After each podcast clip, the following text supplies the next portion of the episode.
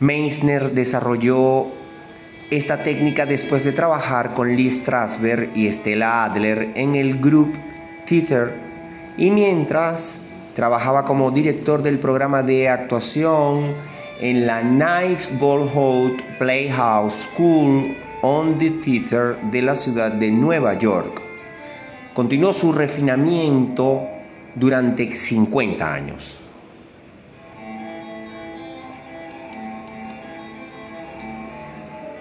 En 1935, Sanford Meisner, uno de los miembros fundadores de The Group Theatre, junto con Stella Adler, Bobby Lewis, Harold Klurman y Lee Strasberg, se unió a la facultad de Neighborhood Playhouse a lo largo de los años.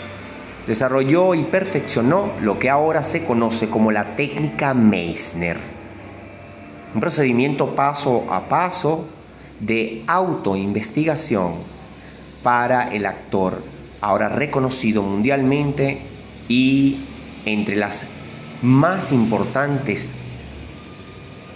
de las técnicas de actuación modernas.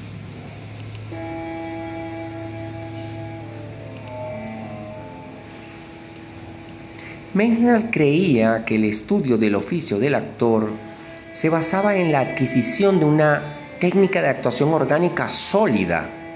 Fue una piedra angular de su enseñanza que este proceso de aprendizaje no ocurra de una manera teórica y abstracta, sino en él toma y, y se basa en un asunto práctico del aula, donde, como dijo una vez, los estudiantes lucharon por aprender lo que yo luchaba por enseñar. A través de esa lucha, el estudiante superdotado con el tiempo comienza a emerger de manera sólida en su trabajo. En 1980, un grupo de exalumnos se reunió para preservar sus enseñanzas para las generaciones futuras.